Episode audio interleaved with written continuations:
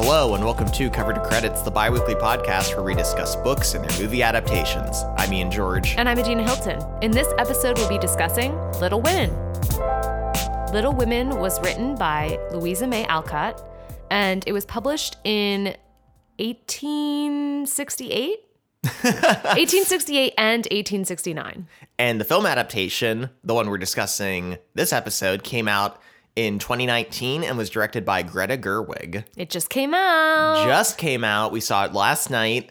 Uh, theater was full. Yes. So I'm hoping, I'm really hoping this movie gets a lot of attention, a lot of acclaim. Yes. We're crossing our fingers for Oscar talk uh, because Greta Gerwig is fantastic. Yes. And more women directors and writers need to be acknowledged. Absolutely. And I think if this movie doesn't do it, I don't know what will. I know. So, We had multiple requests uh, for this episode from listeners and patrons alike, so we're really excited to do it. a lot of enthusiasm. Yeah. Yeah. And we also want to remind our patrons who, um, and our patrons are those who contribute to us on Patreon, um, you will get a bonus episode on the 1994 version with Winona Ryder and Christian Bale. Yeah. I'm I just found out that Christian Bale was in that version. I didn't know. So I definitely want to see it. I'm excited about that. Yeah, so patrons look forward to that um, coming soon. Yeah. And I'm so excited to talk about this version because it's so unique. It is. And so interesting. And it's like the exact kind of thing I want to talk about when talking about adaptations like this. Yes. Because in one way, it is extremely faithful to the source material. Yeah. But it does something totally different with it, mm-hmm. just in terms of tweaking the timeline and how we're viewing the story Yeah. in terms of jumping back and forth between a quote unquote present and past. And it gives like so much different context to scenes and to characters and the story Yeah. while, you know, like we said, staying true mostly to the original uh, plot line. And we discover this very early on in the movie because we get scenes that would take place in the book like halfway to three quarters of the way through the story. Yeah, we start with a clearly adult Jo who is selling some stories to a newspaper. So, you know, she's clearly, we're establishing her as a figure who's already a writer and is trying to find suc some success in publishing. Um, and I love that the movie starts us out with these characters as adults because um, Ian and I talked about this, but so many of these adaptations, like it's a struggle because the characters start out so young and then have to be like older, especially for Beth and Amy, who are the youngest. Yeah. But this movie starts us immediately out um, with the characters as adults. So we see the actors as adults first and then as children second. So it's a little more believable when we flash back and they're kids because we're already firmly established them as adults. Yeah, it kind of eases you into them being Yeah. younger or you know by by showing them in closer to what their actual age is as actors. Yeah. And they never do specifically say how old they are. We find out that like I think the past quote unquote is I think they say 7 years Yes. prior to when we first see them. Uh, but like we never find out like how old they are in the present versus past. So it's a little ambiguous. You can kind of read into whatever their age is. Yeah. But when it starts, yes, uh, Jo is trying to become a writer. She's trying to sell her stories. We see Amy is in Europe. She is studying painting and art and Yeah. trying to become an artist. And she is there with her Aunt March. Uh, and early on, she runs into the character of Laurie Yes. and they're you quickly you know understand that their relationship is a close one. She's very excited to see him. And we find out immediately that Laurie has been rejected by Jo. Yeah. in a, in a marital proposal essentially. Mm-hmm.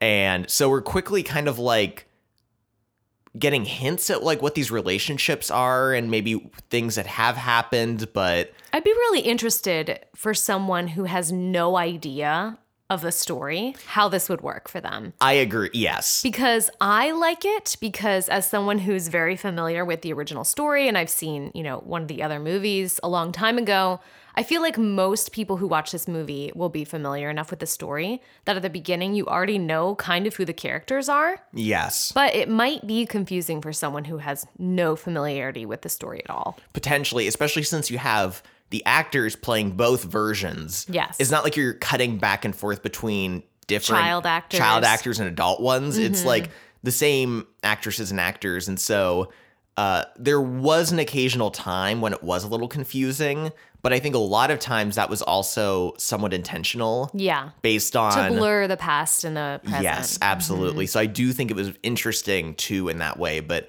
I agree. We have this discussion a lot about would I be confused in the movie not having the book context? Yeah. And that is something, if you saw this movie without having read the book or knowing previous versions of it, send us an email or Yeah, message us. tell us what you thought and if you were confused at the beginning, getting introduced to these characters that were clearly already supposed to know what's going on, and you're like, "What?" yeah, yeah. we also are introduced to Meg, the oldest sister, who is Yeah. married with kids mm-hmm. and you you know is living that that classic married life. It appears and Beth, who is just there, just being Beth. yeah, you Be- know, sweet, sweet Beth. Poor sweet Beth. and uh, Jo is living in New York City. She's staying in a boarding house, and she is kind of like she meets this German professor, and they talk. And there's a scene where they're they go to a play and meet each other afterwards, and like there's dancing. So there's clearly like something there that's Yes. being set up now. And like we said, this is kind of out of order for the book, but I do think this accomplishes a lot of things uh, that we'll probably talk about more later. But like, I think being introduced to Laurie and Amy early Yes. on and kind of seeing their interactions at the beginning Yeah. helps the story. Same with Jo and uh, Mr. Bhaer. Yeah.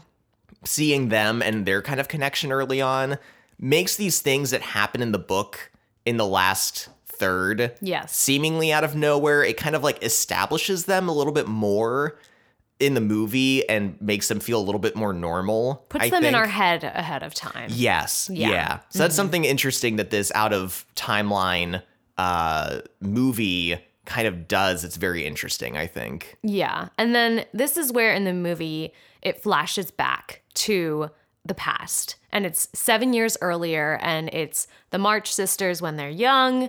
And uh, the movie constantly is going back and forth between the past and the present. But that's kind of hard to discuss. yes So for the most part, we're just going to follow kind of chronologically now from the um, their childhoods on. We will talk a little bit more about the movie structure as we go, but it is a little disorienting. So It is, yeah. because we can't take notes in the theater. yeah, Uh, afterwards, we got dinner and we were like, furiously scribbling. yes, furiously writing and trying to remember how it played out in the movie and Yes. like, where did it jump back and forth here? And so it, it was challenging. So we probably don't even have the best uh, mental roadmap of the movie. So, uh, like we said, we're going to go pretty much in chronological order of the book Yeah. for a ways. And we get introduced to them in the best way, I think, in the Yes. movie where Jo and uh, Meg are getting ready for a party, Yes, and Jo is trying to curl Meg's hair. and ends up burning it off. and it's so funny in both the book and the movie. It plays out the same. But they end up going to this party, and Meg is like, Jo, don't do this and this and this because you're super embarrassing. and this is where Jo meets Laurie. Yes, Jo, in her just discomfort at this kind of like social gathering, Yeah. Mm-hmm. tries to get away and ends up running into Laurie. And we know early on or quickly that Laurie is like a next door neighbor Yeah. to the March family, but they don't really see him very often. And he was abroad, like he was raised elsewhere. Yeah. And has kind of more lately come back to the house to live with his grandfather. And the two of them have this instant connection Yes. where they're both kind of feeling a little awkward and shy, but then they find this friendship and camaraderie in each other. And there's this really great scene in both the book and the movie where he asks her to dance and she admits that she scorched her dress in the fire. So she Yeah. doesn't want anyone to see her dress. So they dance together like in the corridors. In the, like the little private area. And it's so fun in the movie. They do all these like crazy dance moves. Yes, I love how kind of free Yes. and kind of wild they both are. Mm-hmm. And how this kind of sets Jo apart from like, not to say she's not like other girls, but she's a little less hindered. She's more tomboyish. you yeah, know? a little less hindered by like the social norms for girls. Yeah. And so her and Laurie just have this instant kind of like bond and connection. Yeah. And I think it's done so well in the movie too. Mm-hmm. Should we talk about the March Girls a little bit?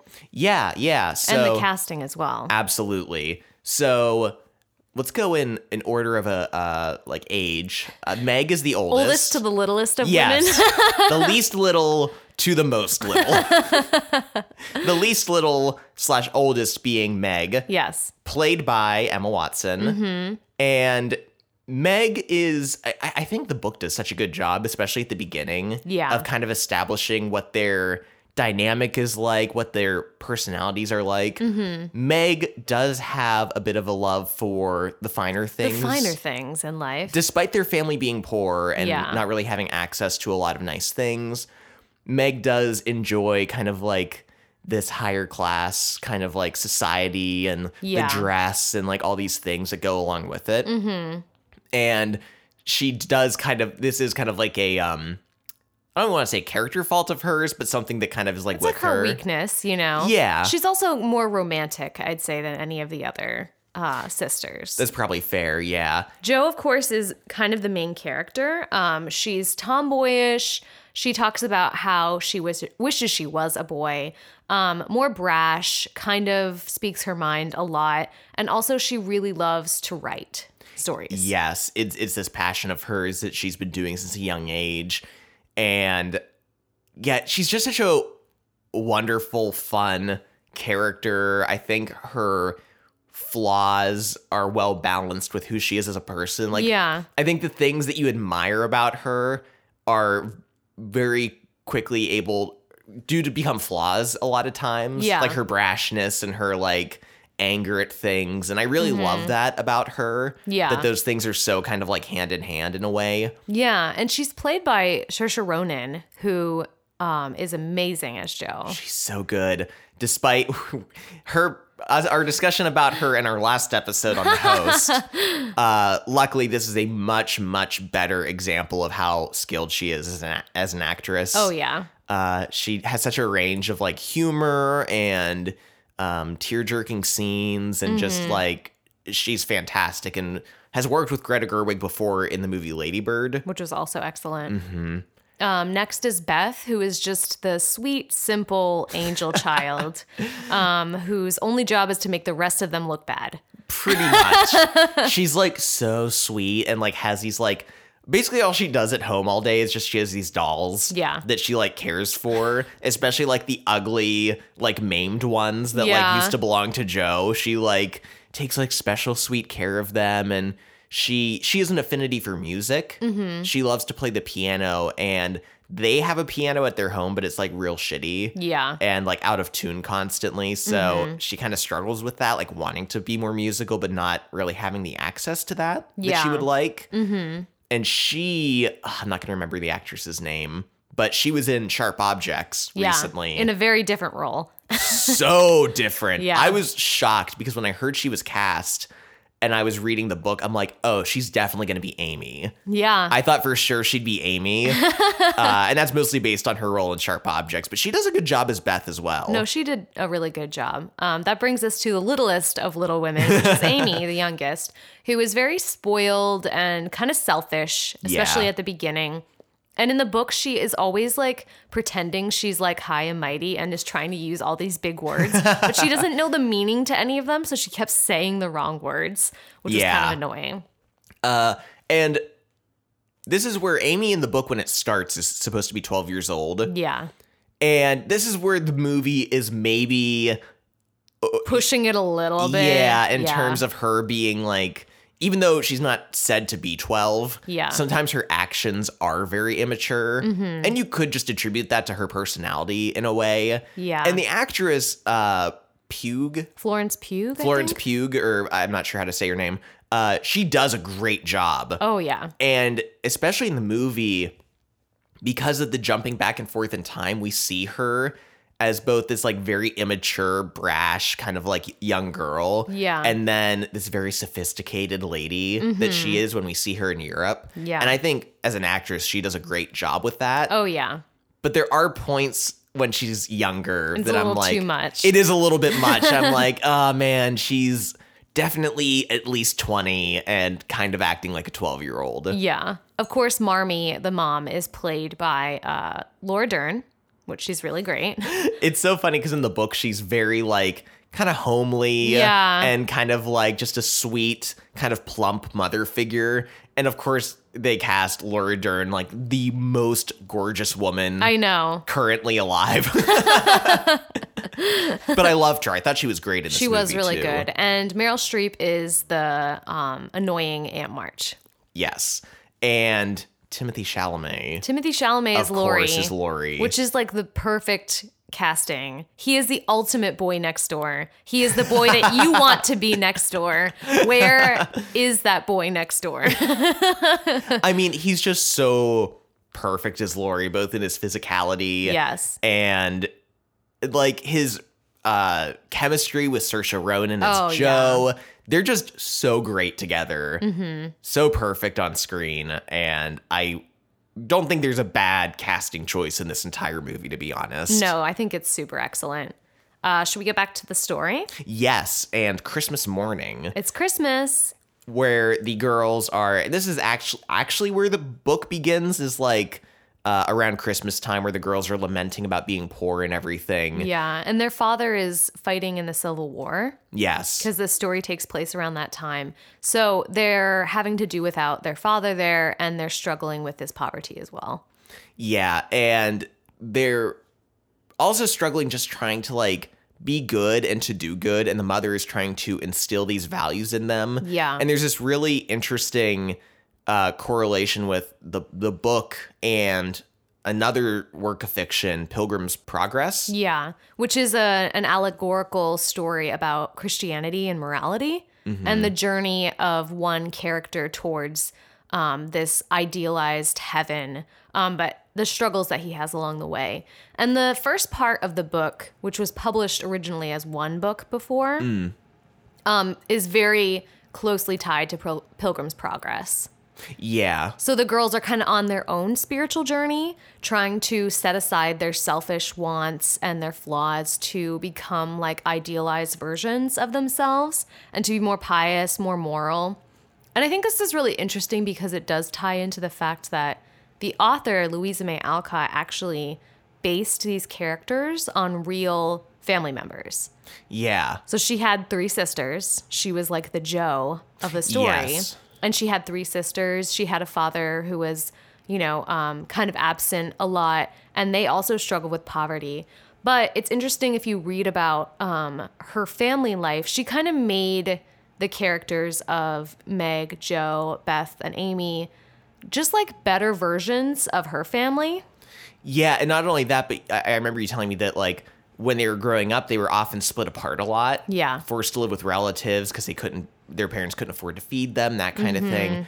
And in the book, there's a very, it's specifically mentioned that despite them struggling in this Yeah. story, that they were never separated. That the mother Made sure. refused to send them even to their aunt who lived nearby. Yeah. So it definitely feels like this story is like A chance to rewrite her family's history a bit. yeah, this kind of like idealized version of like them still struggling with a lot of the same things, but maybe things being a little more idealized and a little better handled mm-hmm. by the parents. Yeah. Yeah. So, but I do like that the book very directly is addressing them trying to improve themselves as people. Yeah. And I do think the book, you know, there's a lot of commentary about like the wealthy and like what their kind of responsibilities are Yeah. in ways to the poor and what to do. Mm-hmm. And, you know, I do think in a lot of ways it is, despite it feeling a little preachy at points, it is for the most part kind of an inspiring story in terms Yeah. of like them doing the most with what they have. Mm-hmm. And the this episode where they give their Christmas breakfast to a family in need, I think is a great example of that. And we do have a great shot that Ian pointed out in the movie where they're going to bring their Christmas breakfast to this poor family. And as they do so, they pass a church Yes. and many people are going to church. And whereas this whole group of people is going to church for Christmas, you know, the marches are really embodying the Christian values by, you know, giving to the poor Yes. instead. And that's what I appreciate a lot because I mean, w- without going down a kind of like religious, you Rabbit know, hole. rabbit hole, I do think uh, it is refreshing to see a family that like is Christian and really acting Lives on it. Mm-hmm. Yes, really lives it, and I think that's refreshing, uh, especially from like a modern view of you know of this story. That and I really love just that one shot. Yes. For me, kind of really embodied that idea Mm-hmm. um, that like even if you aren't religious or Christian or anything, you can still really appreciate what they're doing Mm-hmm. and like that they're really living the morals that they are trying to you know preach to others and instill in others. Absolutely. Mm-hmm. Let's talk about the play. The play, the play is so they have great. a Christmas play. And honestly, these little episodes that were about the sisters, like, and all the things that they did together and the experiences they made and the creativity they had in like making these plays and writing these stories and creating these games together Yes. just really reminded me of my own childhood um, with my sister Yeah. and how imaginative we we were and the worlds that we created. And that felt so real to me. You know this is a book from like the 1800s but like it still it still felt fresh in that way that like siblings create this magic together. Yeah, I, I think it's so funny because if you were to describe this story to me, or at least this part, Yeah. of like four young girls just like playing together and like having these like imaginative games, I'd be like, yeah, that sounds fine. Like I wouldn't imagine it being interesting at all. Yeah. But these are my favorite parts of the whole story. Yeah, I do want to read like a little section from the book Go about the it. play because it was so funny. They're doing this whole elaborate play and they're talking about each of the girls as if they're they are the characters. So I'm just going to skip around a little bit. But um so after a musical dialogue consented to fly, then came the grand effect of the play. Rodrigo produced a rope ladder with five steps to it, threw up one end, and invited Zara to descend. Timidly, she crept from her lattice, put her hand on Rodrigo's shoulder, and was about to leap gracefully down when, alas, alas for Zara, she forgot her train. It caught in the window, the tower tottered, leaned forward, fell with a crash, and buried the unhappy lovers in the ruins. and then shake, uh, skipping ahead a little bit. Uh, let's see. Um, act third was the castle hall. Uh, this was a truly thrilling scene, though some persons might have thought that the sudden tumbling down of a quantity of long hair rather marred the effect of the villain's death. he was called before the curtain and with great propriety appeared leading Hagar, whose singing was considered more wonderful than all the rest of the performance put together. I loved this part. It was so funny, especially just her uh using the character names. Yes. Like but then obviously breaking the like setup of the play with like these little mishaps and things that go on. all these technical difficulties that they had in the play that were Yes. so funny and felt so real. Yes. Another, what was my favorite part, I think, of these childhood games, especially in the book, was uh, the Pickwick Company? Company. Yes. And this is like a game that they play together where they're like a newspaper publication. Yes. And they all have these like alter egos of like these like Mr. So and so. yes, these older middle-aged men who that they are playing as. And, this is actually a reference to a, a Dickens story as Yes. well. Mm-hmm. And I loved because uh, in the book they have these these names and they're used like at, you know their names are used as substitutes for like the actual characters. Yeah. And we actually get a large portion of this chapter is the actual like newspaper that they wrote. Yeah. And using the character names within there. So I had to keep referring back to like, oh, who's that? and there's kind of like little jokes about like jabbing at Amy's not understanding certain words and vocabulary. And Yeah. At one point, there's like a poem about their one, uh, like bird that died, or it was a oh. cat, I think, like a poem for the cat.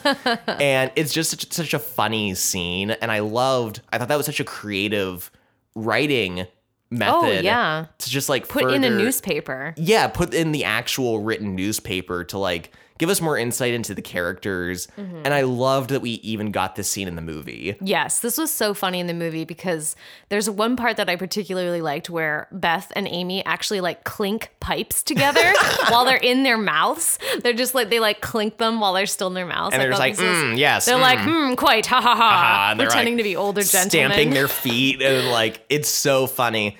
And this is also a good scene because during this meeting, uh, Jo proposes that they uh, invite Laurie into the group. Yeah. and they kind of break characters and are like, no, He's like a boy. He's a boy. Yeah. Like this is about pretending to be boys and like being a fun game. Mm-hmm. But they all like eventually like agree that like okay, we'll accept Laurie into the group. And it's this great part where Laurie like bursts pops out, out. Yeah, he was hiding the whole time. and And he's so in on it. Like he's like not mocking them in any way. No. He's like 100% on board. He's like, "Here, here, fine fellows, like I have come to join the company." And um, this is where he proposes a mailbox between the two houses. So he puts a little mailbox um, on the property between them so they can like send each other like funny notes and things back and forth. Yeah, but this is a great. This is kind of like the moment when he's really like um, accepted by the March Girls Yeah. and kind of becomes like a member of their family and is really embraced by them because. Mm-hmm. You, you find out like Laurie is very alone in a lot of ways. Yeah. His grandfather can kind of be emotionally distant.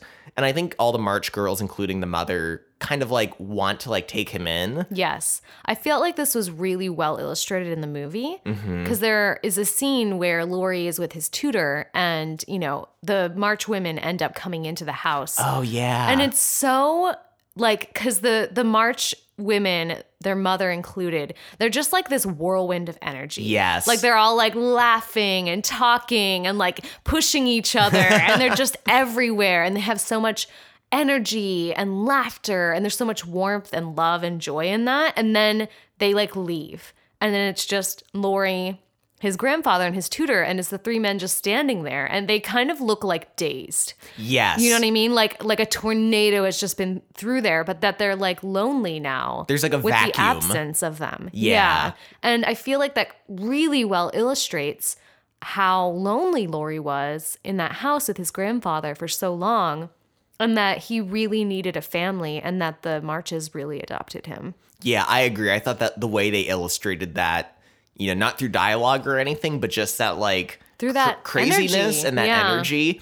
And that's something else I want to say here is that like I think Greta Gerwig does such a good job directing this movie. Absolutely. And bringing that energy. There's so many scenes where the girls are talking amongst each other, talking over each other. There's so much energy and like closeness between all of them. Yeah. And it just like it feels so contemporary like the book does. yeah. You know that's that scene early on when uh they're trying to curl Meg's Yes. hair and burn it off. I'm like this is something that would like totally still happen. Oh, yeah. You know, despite this being a All story these about like beauty mishaps. yeah, despite this being a story about girls during like the Civil War era, Yeah. there's it's so authentic and feels so real, and I think that has made it such a lasting book Yeah. that people can still pick up and enjoy. And I think Greta Gerwig brings like the perfect energy that like it's still true to the book, Yeah. but it just makes it feel even more Relatable. relatable and modern and enjoyable. Mm-hmm.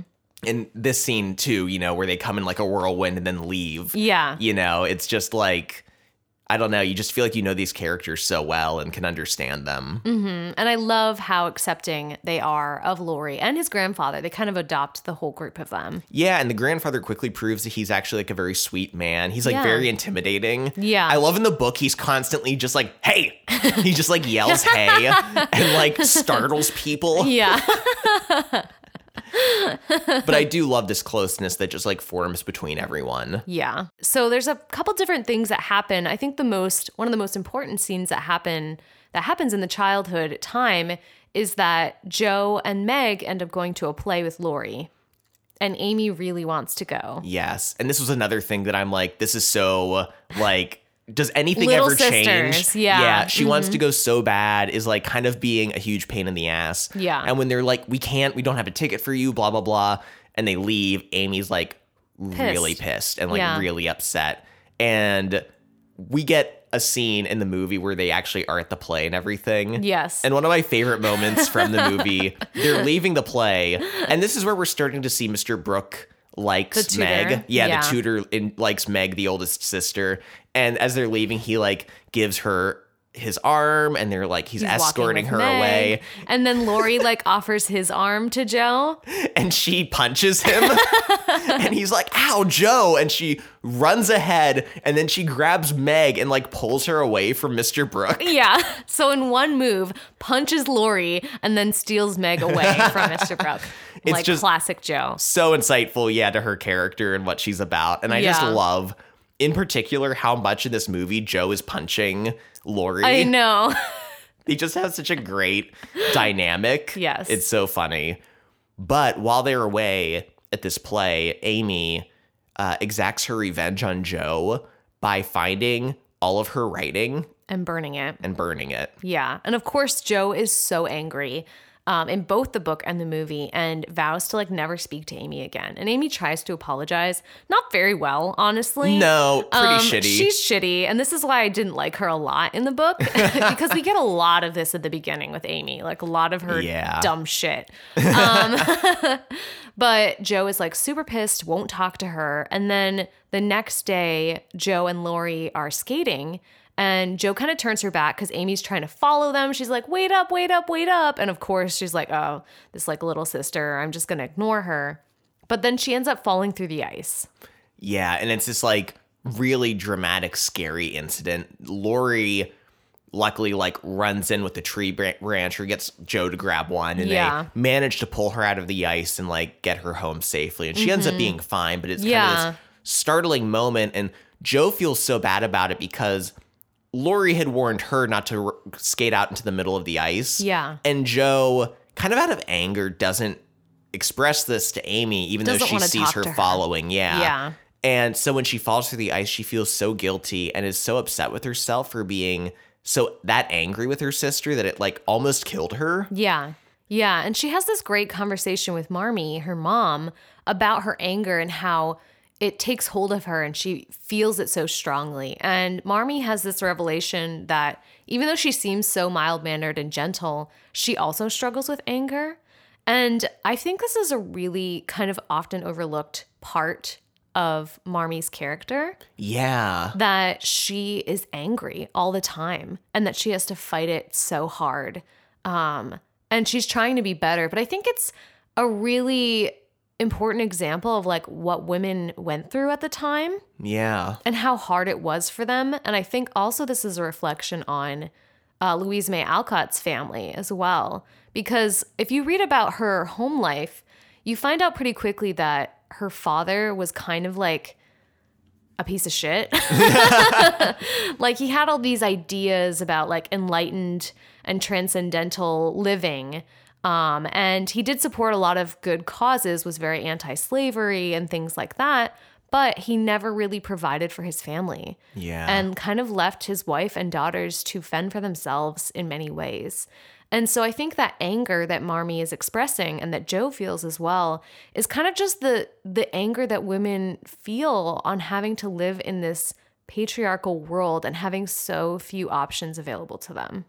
Yeah, yeah, I, I, I agree. I think it expresses it really well because Marmee comes across as such a almost like angelic figure who kind of like always knows what to do and is like always on top of things. But this idea that she's constantly fighting these her own inner demons and like you said living in this world where women have very few options Yeah. and I think the movie does a really good job of like those roots are in the book. Yeah. And I think the movie does a really good job of kind of accentuating that and like really bringing it like teasing it more out into the forefront this Yeah. idea that like women really had especially back then this uphill battle of like being able, having to try to provide for themselves and like potentially for others Yeah. and what few options there are and how marriage is so wrapped up in that how like marrying well uh, is important there's a scene where Aunt March tells um, Jo this. And she tells Amy later as well. Yeah, that like you have to marry well, you have to look out for yourself and for your family. Yeah, like if you do well, then you can help the rest of your family. Like it's not just about you, it's about like, will they be able to survive if you don't marry well? Mhm. Yes, I think, you know, this adaptation does a really good job of just accentuating those elements of the story that are already there. Yeah. It's really important. Um, so there's like a lot of fun episodes in the childhood portions of the book. Honestly, I really I felt like the first half of the book was my favorite. Oh, absolutely. When they're children, when they get older, I'm like it's a little less interesting. it is, yeah. I- and it's hard to say why because, like, the dramatic tension of points at the beginning is like kind of low. You know what I mean? I Like, know. it's just them like either just like goofing around or you know they're bored. Like that's their Yeah. biggest struggle. And God, one of the, my favorite parts is they. Uh, are being super lazy, Mm-hmm. and the mom kind of wants to teach them a lesson. So she's basically like, uh, "I'm gonna go out for the evening," and and I gave the housekeeper the day off, so you have to cook dinner. yeah. And they were like, oh shit. And Jo takes it upon herself to try to cook dinner. And it's so funny. Oh my God. Just this series of mishaps. The book specifically states she bought like a very young lobster and very old asparagus. and like the only good looking thing about the uh, dinner was the fruit. Yeah. But The unfortunately, strawberries and cream. she put salt instead of sugar on top. So she like ruined the only good thing. The whole meal is a disaster and it's so hilarious. It's so great. There's also a picnic that Laurie throws, um, and he invites other people there. They kind of like all have a good time. Yeah. that. Um, what else There's happens? the pickled limes. Oh yes, the lime story where Amy is gets caught up in trading pickled limes at her school. and gets in trouble and scolded and yeah. uh, hit by her like the headmaster for it. And Oh, Beth. oh yes, yes. Mm-hmm. Uh, Beth is like so timid, and Mr. Lawrence, their neighbor, like wants to invite her over to play the piano. Yeah, because she's so musical. Yeah, and the piano's just sitting there, but like it's so funny. He has to like be so coy about it in Yeah. inviting her and be like, I have this great piano. And no one plays it. If only there was someone.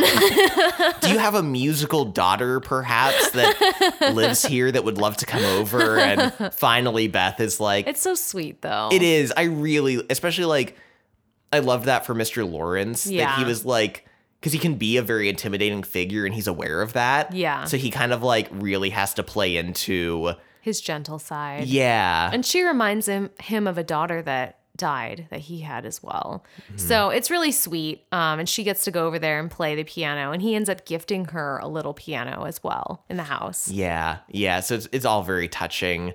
And there's also a scene where Meg goes to this fancy ball. Mm-hmm. And when she gets there, like all the other girls, like let her borrow a dress, they do up her makeup and all this other stuff. And she's kind of like really getting swept up in it all. Yeah. Because she loves like the finer things. Oh yes, the finer things. and who shows up to this party but Lori, who she's not really expecting. And Lori is kind of a dick. he is, but he sort of reminds her that like there's more to life than being rich and fancy, and mm. kind of shows her the silliness of some rich people. Yeah. and how it's kind of better to be like your genuine self. And so that's sort of a lesson to Meg that like she tries on this life for like a weekend. You know what Yeah. I mean? And then realizes that it's foolish.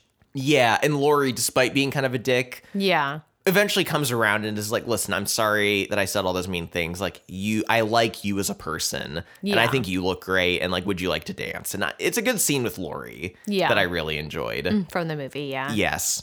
So this is kind of around the time that kind of a couple of big events occur Yeah. in their childhood that like are really kind of like serious things now. Because know, up it- until this point, it's been kind of like, and this mishap and this little adventure and Yeah. this thing. But like things get a little more serious when they find out that their father is very ill. yes, and he's in a hospital. Um, and their mother has to go to him. And this part is also where Mr. Brooke, the tutor, decides to go with her to help her. And we're seeing more hints of Meg and Mr. Brooke being kind of in love. Yeah, and kind of seeing their growing affection for each other, and Mr. Brooke kind of like doing this very um, uh, genuine and like kind thing for her family. Yeah. And so the girls are kind of like on their own to fend for themselves. Yeah. A little bit. And they're, I think the book talks about like they were really good about it at first. Yeah. Uh, but then as time went on and They they get a little more lax. Yes. and one of the things they were supposed to do was check in on this poor family. yeah. Uh the The Hummels. The Hummels. And Beth being the sweetest, most honest one of them is the one who's like most concerned about them and is like, we need to go visit them. It's been like weeks since we've seen Yeah. them. And the other girls are kind of like, Uh, we have eh. other stuff to do. We'll do it later. Um, but of course, this ends up being Beth's down- downfall because she's too nice. um, but the Hummels, uh, the children have scarlet fever. Yes. And so Beth goes and is taking care of them and in turn gets scarlet fever as well. It's like really fucked up in the book. She's like with them and like the baby dies in her arms. Yeah, it was really. They skipped this part in the movie. They did. I don't blame them, but Yeah. because it was pretty heavy that that happened. Uh, but she becomes really ill, and at first they don't want to write to their mom about it because they don't want to worry her. She's already taking care of their dad and the expense and everything. Oh, we forgot to mention that Jo cuts off her hair. Yes. Oh my God. Yeah. What before the mom leaves to help pay for the trip and everything else, Yeah. Jo cuts off and sells her hair. Yeah. in this really like great gesture of Mm-hmm. like kind of self-sacrifice yeah. and it's so great and what highlights it the most for me is there's a scene shortly after that night when she's crying and just like sobbing and uh i forget what sister it is i think, I might, think in the movie it's Amy, but in the book I think it might be Beth or Yeah. Meg. I forget. and they go to con- console her and they think it's she's upset about their dad being sick Yeah. but she's really like upset about her hair Yeah. which sounds like vain but like But it's a human moment where she's like, I did like my hair and I thought that it made me beautiful and it's hard to give that up. because she played it off so well Yeah. earlier. She's like, I don't care. It's like easier to take care of now and like Mm-hmm. whatever. And you think that she's fine with it, but then you really see like the extent of her sacrifice. Yeah. And how upset she is about it. And I really loved this part in both the book and the movie. I did too. I also really loved this part in the book where Beth is very sick Mm-hmm. and they're afraid to send for their mother because they don't want to worry her. Um, but then Laurie sends for her, and it's like this moment where Jo is like, We need her. We have to send for her, like, because Beth is worse. And Laurie's like, I already did.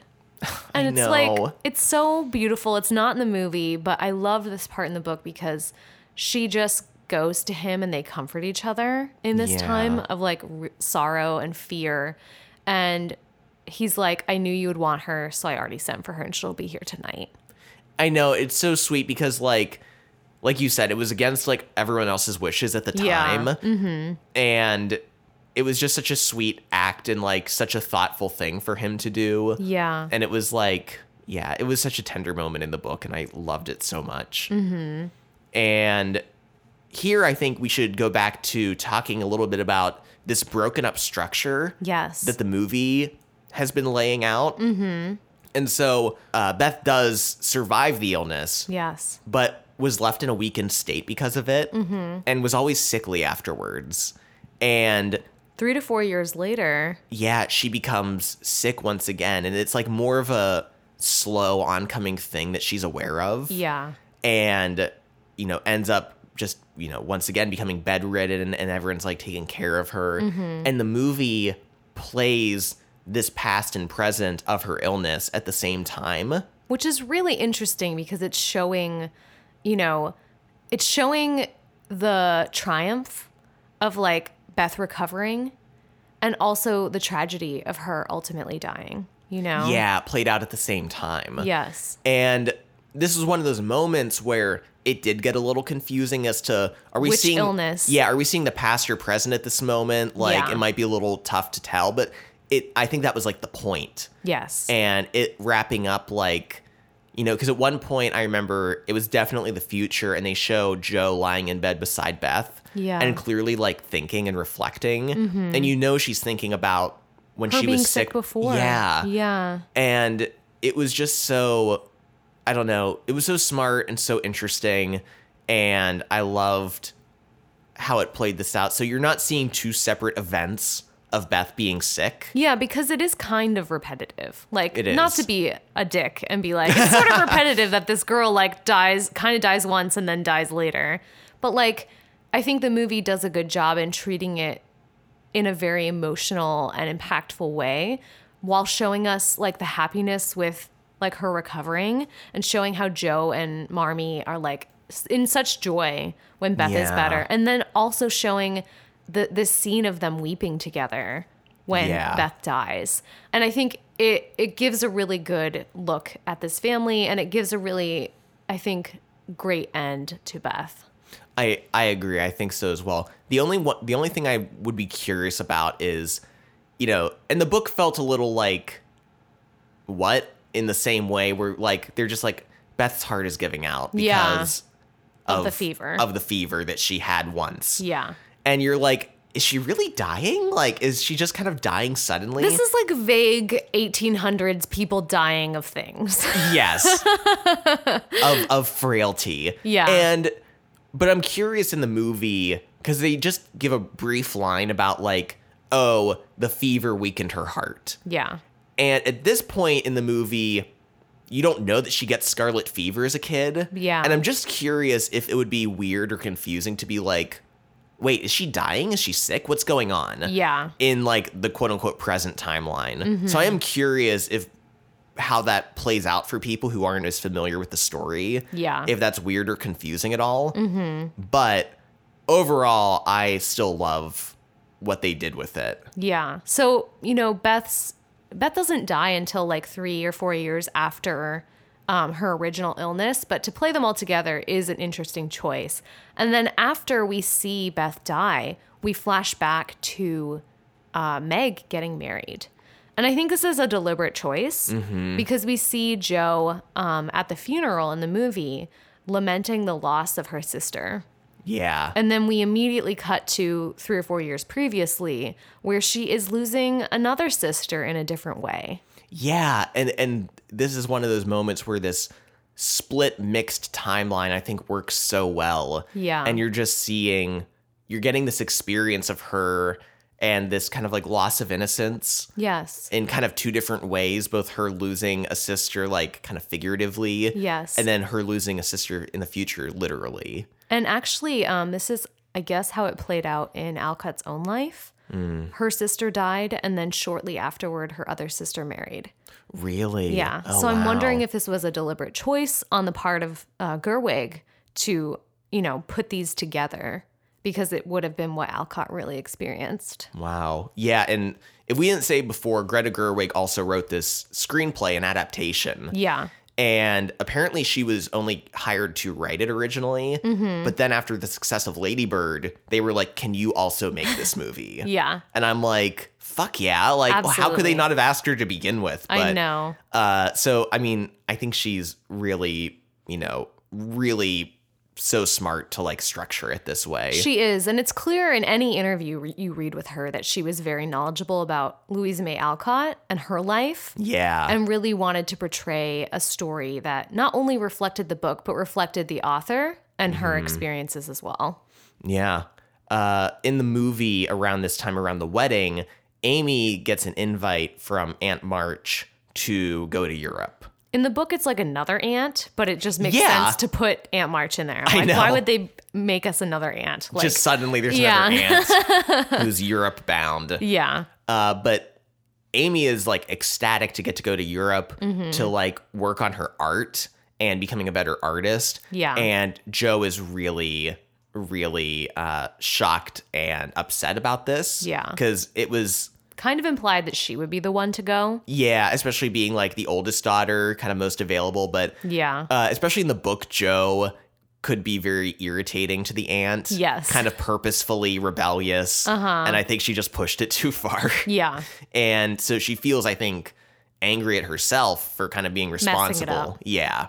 In the book, this is the time where Jo feels like she needs a break, so she goes to New York City, which is where we see her in the beginning of the movie. And she's selling her stories. She's teaching some children at this boarding house. She meets Bhaer, there, um, the German professor, and all of this happens. In the movie, we actually don't get this going to New York until a confrontation happens with Laurie. Yeah, which I think that slight tweak makes a lot of sense to me. Yeah. Because Laurie leaves after this confrontation. And So- it makes sense she would leave too. yeah, they would just, you know, part ways. Mm-hmm. But this is where Laurie finally, they're on a walk and he is like, we have to talk. Yeah. And Jo immediately knows what it's about. And she's like, "No, I can't. I don't want to talk." Like she doesn't even want to bring it up. Like I it's clear she's been acting like if she could just pretend that it's not happening, that maybe she wouldn't have to have this conversation because Laurie loves her and he wants to be with her and he's admitting his feelings to her and Jo can't reciprocate. Yeah, and it's such a heartbreaking scene. Uh I mean, the book is heartbreaking too, but I think the movie just especially with these actors Yeah. and the performances. Timothy Chalamet's so good, Saoirse Ronan's so good, and it's so sad It is really sad because you're so like It's not clear to us what exactly is happening. no. And I don't think the book is very clear. And I think the movie is also unclear as well because, you know, Jo says that she doesn't love him, but we've had a lot of evidence that she does love him. yeah. And that, I mean, it's totally legitimate if she only thinks of him as a brother. yeah. Like, it's absolutely fine. But I think that what they have together is really special. And they're best friends and they care for each other and they do love each other. Um, I think all of Jo's arguments against marrying Laurie are more against marriage in general than specifically against Laurie.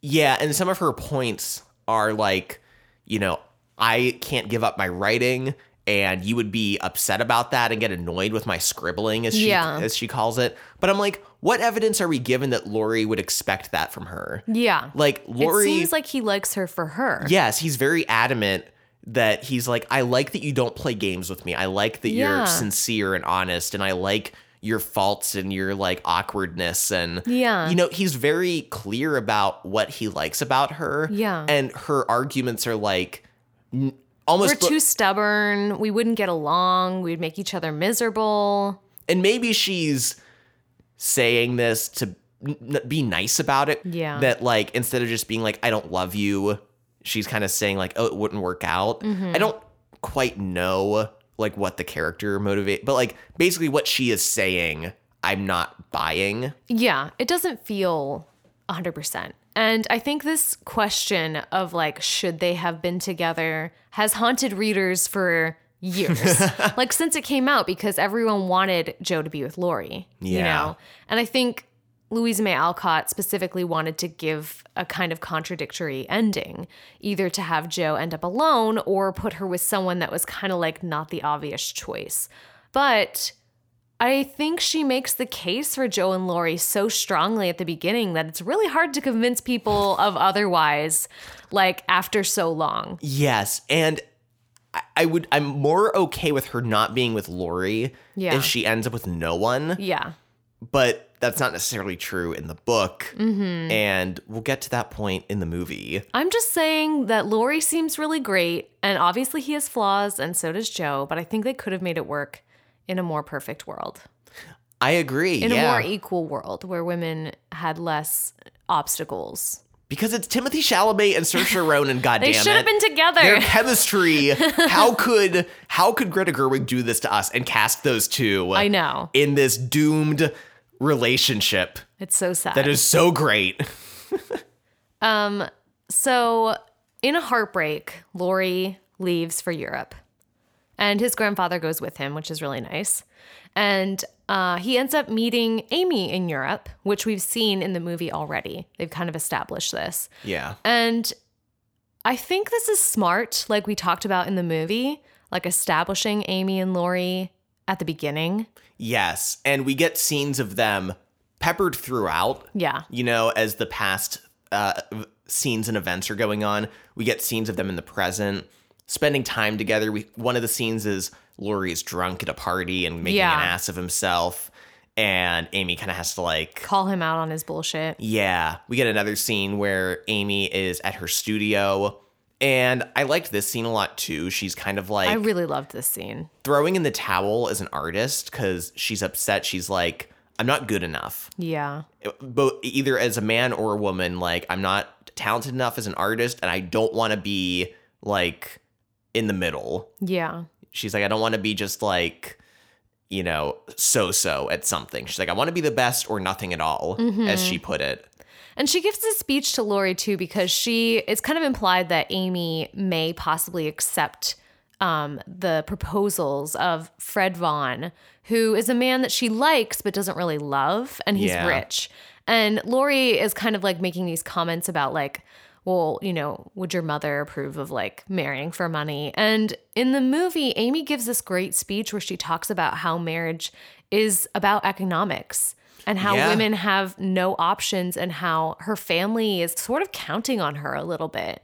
And even though they would never put that on her, that she's sort of put that on herself and that she's always wanted to be able to provide for herself. And the only way she can do that is to marry well. Yeah, it's a, like a, yeah, it's this really great speech that you know, as far as I remember, is only in the movie Yeah.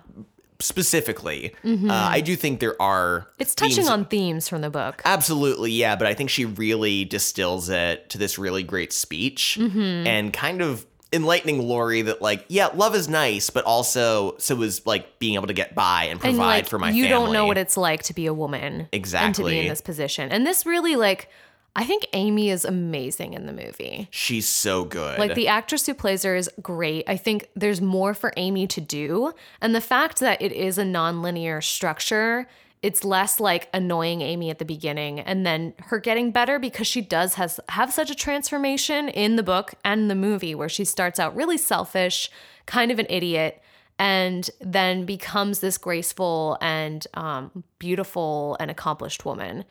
And I feel like in the movie, we are able to view that more fully.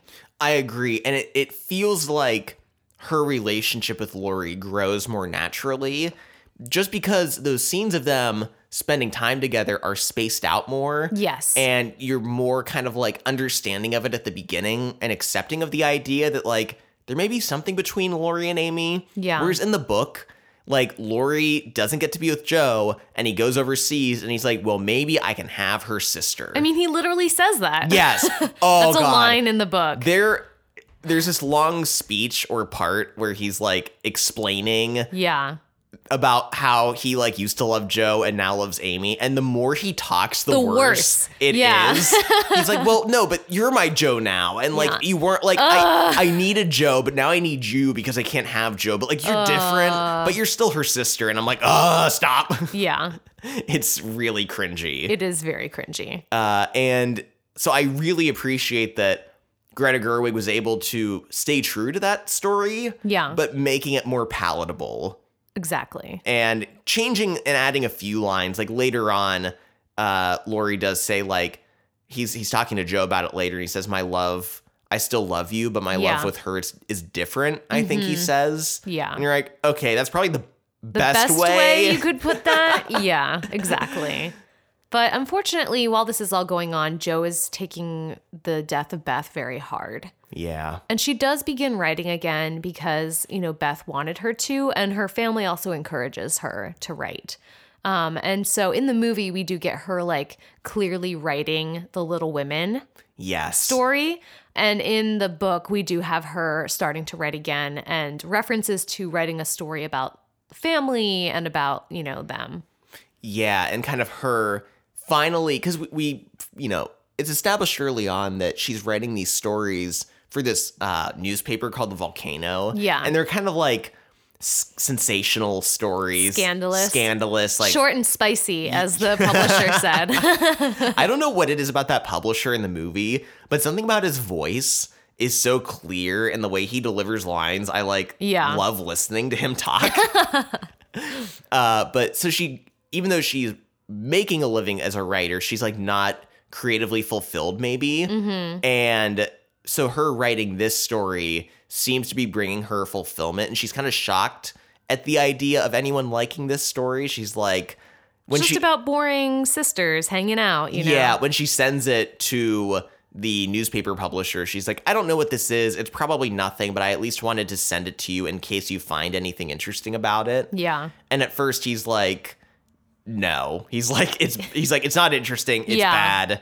Um, but eventually does find out that his in the movie his children are interested in it and wants to sell it. And we don't have anything like this really in the book. No. It's more like Jo's writing kind of takes a back seat at the end of the story. yeah. There is reference that she's writing stories um, and publishing things, but it's not super important to the story. No, I like that this is being pulled more to the forefront because, especially in, in the book, too, at the beginning, we get these, the girls have all these ambitions, and to varying degrees, they are successful or not successful. Yeah. Like Beth is very musical, but that kind of just piddles out. Like it doesn't Yeah. really go anywhere. Because she dies. Because well, that that is true. 'cause she dies. That was ultimately her biggest obstacle in becoming a musician is her dying and scarlet fever. but uh, Amy wants to be an artist, but Yeah. finds it very challenging. And is frustrated by her lack of genius. Yeah, and it kind of is unclear. Like it doesn't seem like she's going to be successful in it in the No. book. And Jo obviously wants to become a writer, but that kind of also peters out or is left much more open ended. Yes. As to whether she'll, she'll be successful. Mm-hmm. So I appreciate that the movie takes this initial idea that like all these girls are very talented and carries it through a little bit more. Yeah. And makes that a more important part of the story. Yes. An important part of Jo's story, which I really like. Yeah. And um around this time too, Jo is feeling very lonely. Yeah. And we get similar scenes in the book and movie where Jo is kind of realizing that her childhood is over. And even though she didn't want her sisters to go away and get married, um, because it would she would lose them, that it sort of happened anyway. Yeah. That, you know, Amy is in Europe, so she's far away. Beth has died. Meg has been married, and now Jo is sort of left behind. Yeah, and you know, she seems like kind of lost because she came home to take care of her sister, and Yeah. Beth died, and now she's like, and even though she's writing this story, she's just like, I don't know what I want to do. I don't know what I want right now, and she gives this really great speech to her mom in the movie about like. I'm sick of being women of women being underestimated. Yeah. And basically saying like I want to be a writer and I want to prove that like women are capable of more and we're not just objects of beauty and Yeah. like to be married, but also saying at the same time that like she's lonely. I'm and, lonely. And she also still wants to be with someone. She like wants to be in a relationship that she's not like tied down by essentially or she wants to like be with someone that she can still like share, you know, her life with without like compromising. Yes. And it's just this really like sad scene where you see how like upset she is. And this is where she's like, maybe I should have turned down Laurie. Yes. And this is much stronger in the movie. In the movie, she actually is like, I think I'm going to tell Lor- Laurie that I changed my mind. Like, I want to be with him. And her mom's sort of like, Do you really want that? Is that really like, is it just that you're feeling sad and alone right now? But I think this is such an important thing to talk about. And it's touched on a little bit in the book. But because the book is like leading up to her being with someone later, Yeah. It feels less impactful because this is Jo kind of having a reckoning with the fact that she wants to be independent. She wants to be important and to have her stories published and to feel accomplished and that she can make her way in the world. But she also wants, part of her wants to have a home and a family and to have love in her life. And how impossible this kind of was for women back then yeah. and kind of busting apart the myth of like women having it all as mm-hmm. well that you can be successful and you can have a career and ambition but you can also have like a home and family and a perfect marriage and a perfect children and never regret anything and this is still true today like it's very difficult for women to have exactly everything in both you know career and family because of like the world that we live in Yeah. And, you know, it's hard enough for anyone to have those things like but more specifically women Yeah. it's harder for them to like be able to like balance this work you know this balance of like people you love and a family and also these aspirations that you want to like you know at one point in the movie jo says like i don't want people to forget that i lived Yeah. and she says that to mr bhaer and i love his remark which is like oh i doubt that they will Yeah. like he really like believes, in, her. Yeah. Um, so yeah, I really liked that it was, you know, balancing this idea. It's not just her being like, I'm a strong woman and I don't need anyone, Yeah, and like, yeah. you know, I'm gonna be the greatest writer. Like, it's adequately balancing that with like what she would likely feel at the time, and like, you know, she still wants these relationships in her life and Yeah. these like clo- th- this closeness that she had like with her family and with Laurie at the time, and Mm-hmm. you know, uh, like you said, this struggle of wanting to have it all.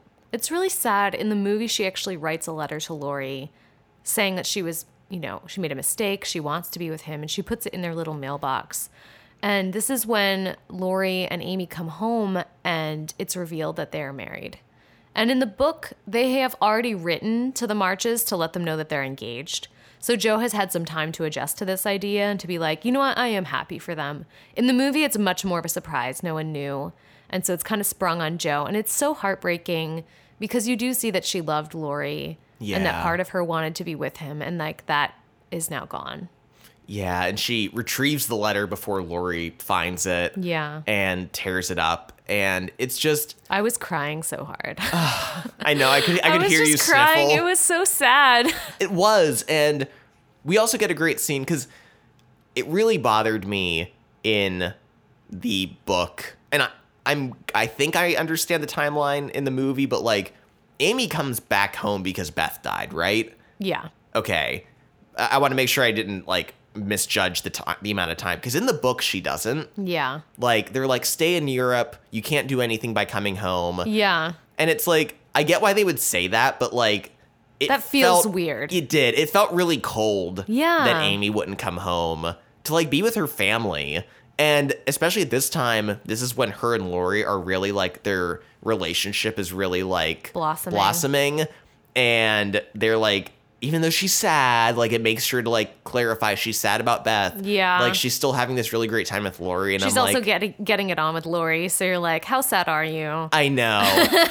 so I appreciated that tweak that like Amy comes home because Beth died. Yeah. And there is a great scene where Amy gets to talk to Jo about Yeah. like, listen, I'm sorry that this is so sudden Mm-hmm. and that like I know that Laurie cared about you and you still care about him to a degree and Yeah. um and Jo is kind of like it is weird, but because they had just lost Beth, she's kind of like You're my sister and you're important to me. and I love this because it shows a growth in Jo. Yeah. Like before when she was so angry at Amy. at Amy that she like, you know, let that anger almost let her die. Yeah. And now we see that she's matured and grown. And so I really loved that as like a An arc. yes, as an arc and illustrating that change in Jo as a character. So we're now at the ending of the book, and the book has clearly kind of been building towards this. And Mr. Bhaer returns and kind of courts Jo. And we get this scene where they finally admit their feelings for each other. And um, Jo, Jo's Aunt March dies and leaves her the house. And Joe is like, we should make a school. And then they do get married and start a school for boys. Yes. Also, we have to address this one aspect of the book. It's one of the biggest changes I want to say between book and movie, and that is that in the book, uh, Mr. Bhaer Is 40. is like 40 years old. Yeah. He's kind of a frumpy, like un- like not overly attractive man. He's very No. kind, he's very intelligent. I like those qualities about him.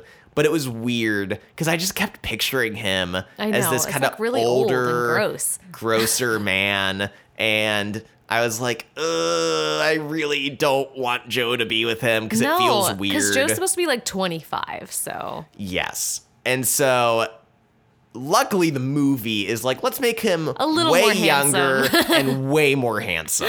Like a very handsome man. yeah. And once again, you're introduced to Mr. Bhaer at the beginning. Yes. And in the movie. yes, in the movie. And I do like he has a scene where he criticizes her writing to her. Yeah. And it's just kind of like very open about it. Mm-hmm. And I like that because it makes him kind of like, it gives him a quality that you could imagine Jo being drawn to. Respecting. Yeah, like he's he's telling her this because not to put her down, but just to like he believes that she can do better. yeah, and to kind of treat her as an equal and like this is how I would talk to anyone. And Yeah. and even though Jo's upset about it, I think she later probably goes on to like appreciate that quality in him. Mm-hmm.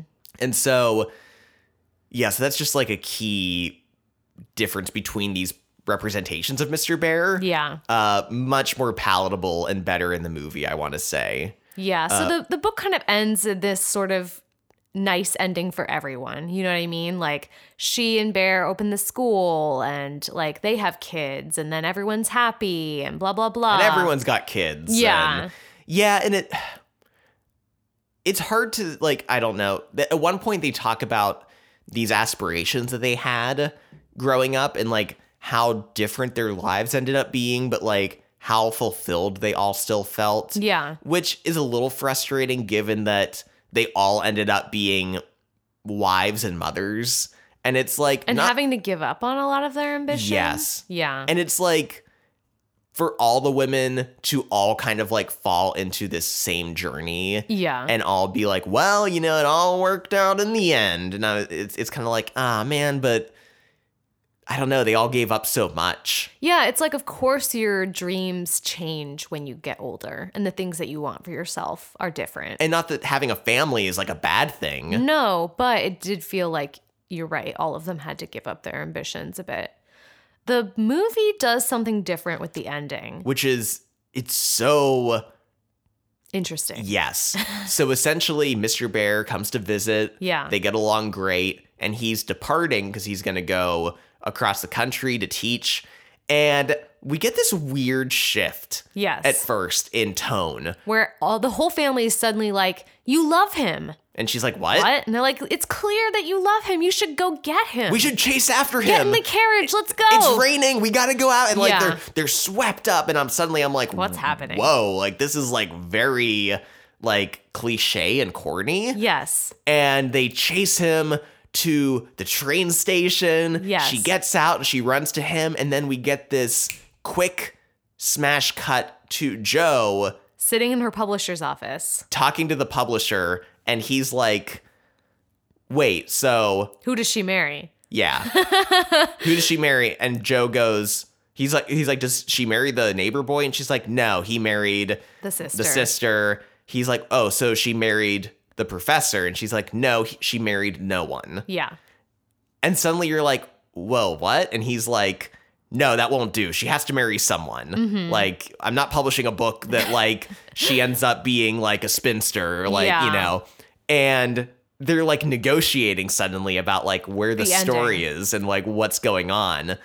And I love because she gives this line that is reflecting back to what Amy talked about Yeah. where she says, Well, getting married in real life is an economic choice. So I guess in fiction it can be one too. Yeah, because she's selling this story, and he, he's like, "This is what we'll sell. This is what we need to do." And so they are they're negotiating over the ending, and as they're negotiating, we see the scene start to play out Yes. with her in the rain, and then he has the umbrella, and then they suddenly like kiss each other, and then it cuts back to him, and he's like, "Oh yeah, that's good. That's romantic. I like that. Yeah, that's spicy. Yeah, I like that. and I think this is really cool because it does reflect what Lu- Louisa May Alcott's thoughts were on this subject. Apparently, she didn't want Jo to marry at all at the end of the book. and she didn't marry in real life. No, she remained unmarried her entire life. Um, and but because she published the first part of Lim- Little Women as a book separately, by the time she wrote the second one, she had had so much response from fans and from her publisher pressuring her to marry Jo off. So her marrying her off to Bhaer was sort of like her like last joke that she could do because he was like kind of not the typical Yeah. like choice. And so that was like the best she could do was to mm-hmm. be like, well, I'm not going to marry her to Laurie like everyone wants. I'm going to marry her to someone else if I can't keep her single. Yes. And this ending just does so many different things because first of all, it brings into question what is quote unquote reality. Yes. Because they're talking about the book. Yes. And suddenly you're like, well, that doesn't mean that she didn't marry Bhaer in real life. Yeah. Uh, but it's like, what were the events that we're watching? Are we watching the events of the novel that she wrote? Yes. Or we are what? Are we watching reality and what like actually happened? And it blurs that line between like, is this a story about the author or is this a story about the book that we're like that she wrote? Yes, exactly. And so, really, it's kind of like left open ended. You don't know. Did she end up with Bhaer? Yeah. um is is the reality that we're watching like what actually happened or are we watching the events of the book and she never did chase after him Mm-hmm. i'm inclined to believe that we're watching the events of the book given the weird tonal shift Yeah. in the story of her chasing after him And then the scene later where they're all having that like picnic at the school mm-hmm. and everything and everyone's happy because that those shots of like the families together and her with Bhaer at the school are contrasted with the scenes of the book being made and Yes. printed and bound and it's wonderful scenes. I love i love those shots But it's sort of contrasting Jo with this domestic happiness with Jo with this, you know, kind of more career ambition happiness. Yeah. That this book is being born. yes And it's like a creative birth. Yeah, and it's so, and I love that, you know, because someone could um, criticize the author in real life for being hypocritical Yeah. for marrying Jo off uh, when she never married, and since the book is so autobiographical. Yeah. But I love that line of her being like, marriage is an economic decision, and I'm going to make that for my fictional character. Yeah. And it's like, I think it really brings this great balance to you know, that line of reality versus the story that we're witnessing. Yeah. And ah, God, I keep thinking about it, honestly, this ending. Yeah. I think it's so smart. It manages to like have its cake and eat it too. Yes, it in, does. In terms of being true to You can kind of take it how you want it. exactly being true to the original source material while also acknowledging uh, the author and like her history And her vision for and the what story. yeah and what she actually genuinely had wanted at the time Mhm. it's just it's so smart It i love it So, which one's better? well you know i felt i'm glad i read this book i was very surprised in a lot of ways by how enjoyable parts of it were Yeah. how still relatable it felt Mhm. um and i'm super glad i read it but that being said it does drag a bit by the end the way the book is chronologically ordered i was super upset when laurie was ending up with amy I know. and i was reading it and i'm like god damn it this is so creepy and weird Yeah. and i was mad that you know jo was gonna end up with uh, mr bhaer because i'm like He's 40 and gross. he's 40 and gross and i wish he just didn't marry anyone Yeah. and you know i had a lot of frustrations with the book and i just felt like the movie took all of that and managed to rework it in such a perfect way where i was much more with these story uh, beats Yeah. and what was going on and just made it much more palatable and i liked it so much I will say that I feel like the movie is a more enjoyable experience. yeah I did like reading the book, but it is really long um, and kind of dense sometimes. And like I said before, the first half is much better than the second half, in It my is. opinion.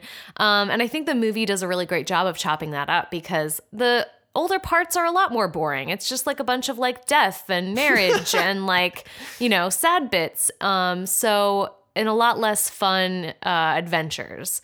So I do like, I feel like this, the movie does a great job of capturing, you know, the author's legacy, the themes of the story really well, and giving you kind of like the best possible version of events. yeah yeah i mean i can't wait to watch it again I know, I really want to watch it again. And even though I really enjoyed the book for what it was, uh, can't really say I would willingly pick it up again. Yeah. You know what I mean? Mm-hmm. I feel like the movie just does such a good job of taking this story and Making it way shorter. yeah, making it way shorter, polishing it up, and doing some really interesting things just by switching around the timeline. Yeah. So it's it's gonna be a movie for me. It's got to be a movie for me too. Let's do a lightning round. Lightning. So first up for lightning round is a terrible part of the book where they compare Jo to a nut. She's having a conversation with Meg and they're talking about how marriage will help her. And Meg says, Marriage is just what you need to bring out the tender, womanly half of your nature, Jo. You are like a chestnut burr, prickly outside but silky soft within, and a sweet kernel, if one can only get at it. Love will make you show your heart someday, and then the rough burr will fall off. And then it skips down a little bit and says, Grief is the best opener for some hearts, and Jo's was nearly ready for the bag. A little more sunshine to ripen the nut, then, not a boy's impatient shake, but a man's hand reached up to pick it gently from the burr and find the kernel sound and sweet. I'm like, this is so creepy. Gotta get that nut. Gotta like get that soft, ripe nut. You know what I mean? A man's hand reaching for the kernel. anyway. yeah, no, that was like a weird analogy to make. Uh, um, we want to take a moment to talk about the outfits in this movie because, my God, are they fantastic! All the outfits are great, but in particular, we both really loved Jo's outfits Yes. uh, in the more present future part of the story Mm-hmm. when she's a writer because she has this really great style where you know she's still wearing dresses, but a lot of times she's also wearing like kind of a man's white button-up collared shirt with like a vest A vest. or yeah. like kind of like a suit jacket kind of thing. almost like a tie type look as well. So she's kind of got like this masculine bent on her fashion. Yes. Which is just like perfect for the character of Jo, who's always Mm-hmm. been like more tomboyish and especially since since she's like has a career and is trying to like be taken seriously as a writer and everything that like Yeah. she would take this more masculine approach to her outfits Mm-hmm. and I loved it. I thought it was so great. I know between her and Timothy Chalamet, their outfits were like uh, Peak. peak. Chef's kiss. Um, next up for lightning round, I did want to mention uh, Louisa May Alcott herself actually um, wrote some spicy short stories for uh, newspapers as well. And it's interesting because people actually didn't know about this until kind of more recently, um, because uh, some biographers of hers in the early days kind of skimmed this part of her life and like left it out. Oh, so they knew but they weren't talking about it. Yeah, so actually it took like some more digging in more recent like um, biographers to find out that she had been publishing stories under a pen name. Which makes sense because Jo was doing that. Yeah, and she and Louisa May Alcott apparently never like had any moral uh, objections to doing this, and I think it was economic mostly because she was making money off of it. Yeah. and she had to support her family, but she was writing these like melodramatic, spicy, um, sexy stories um, for the paper under a different for different papers under a different name. That's so funny. Yeah, Uh, one last little thing from the book that was like so ridiculous to me, but uh, when they all get older and have kids, Amy uh, grows up and has a daughter who she names Beth. Yeah. And it's like very sweet, and you're like, oh, that's really nice. Uh, and then, like in the last two pages, it's like implied that the daughter named Beth is very sickly and weak, and that Amy's like really afraid she's gonna die. and I'm like, maybe you shouldn't have named her Beth. I'm just, I know. I'm just like, oh my god, why? Why did she do that? I'm just like, she can't die. She can't have another daughter named Beth. Oh and my like, God. Oh god, Poor choice on the naming front. poor. She she was tempting fate. Uh, but yeah. So that's that's it. That's it for lightning round. And that's it for the episode. Thank you for listening. Um, we hope you enjoyed it. This was such a great one to do. I'm so glad we got the chance to do it. Thank you to everyone who requested that we do this episode. We kind of like had to, you know what I mean? Oh, like yeah. it had like such a stellar cast. We knew the movie was going to be really exciting, so it was a perfect opportunity. And um, patrons, definitely look out for our bonus episode that's going to be on the 1994 uh, Little Women movie. And if you're not a patron, you can find us on Patreon and contribute to our podcast. We also have um, bookmarks for our patrons as a gift, as a thank you um, for supporting us. Yeah, so if you join us on Patreon, we are more than willing to uh, mail you some bookmarks. Yeah. Uh, they're great. If you flip them one way, they say the book is better. If you flip them the other way, they say the movie is better. And, you know, you'll have access to all of our bonus material. And we have a great growing community of people on Patreon supporting the podcast that we are eternally grateful to. We are also on all kinds of platforms. And if you're listening to this on Apple Podcasts, uh, please leave us a star rating. It really helps us be uh, more visible to other potential listeners and pop Yeah. up more.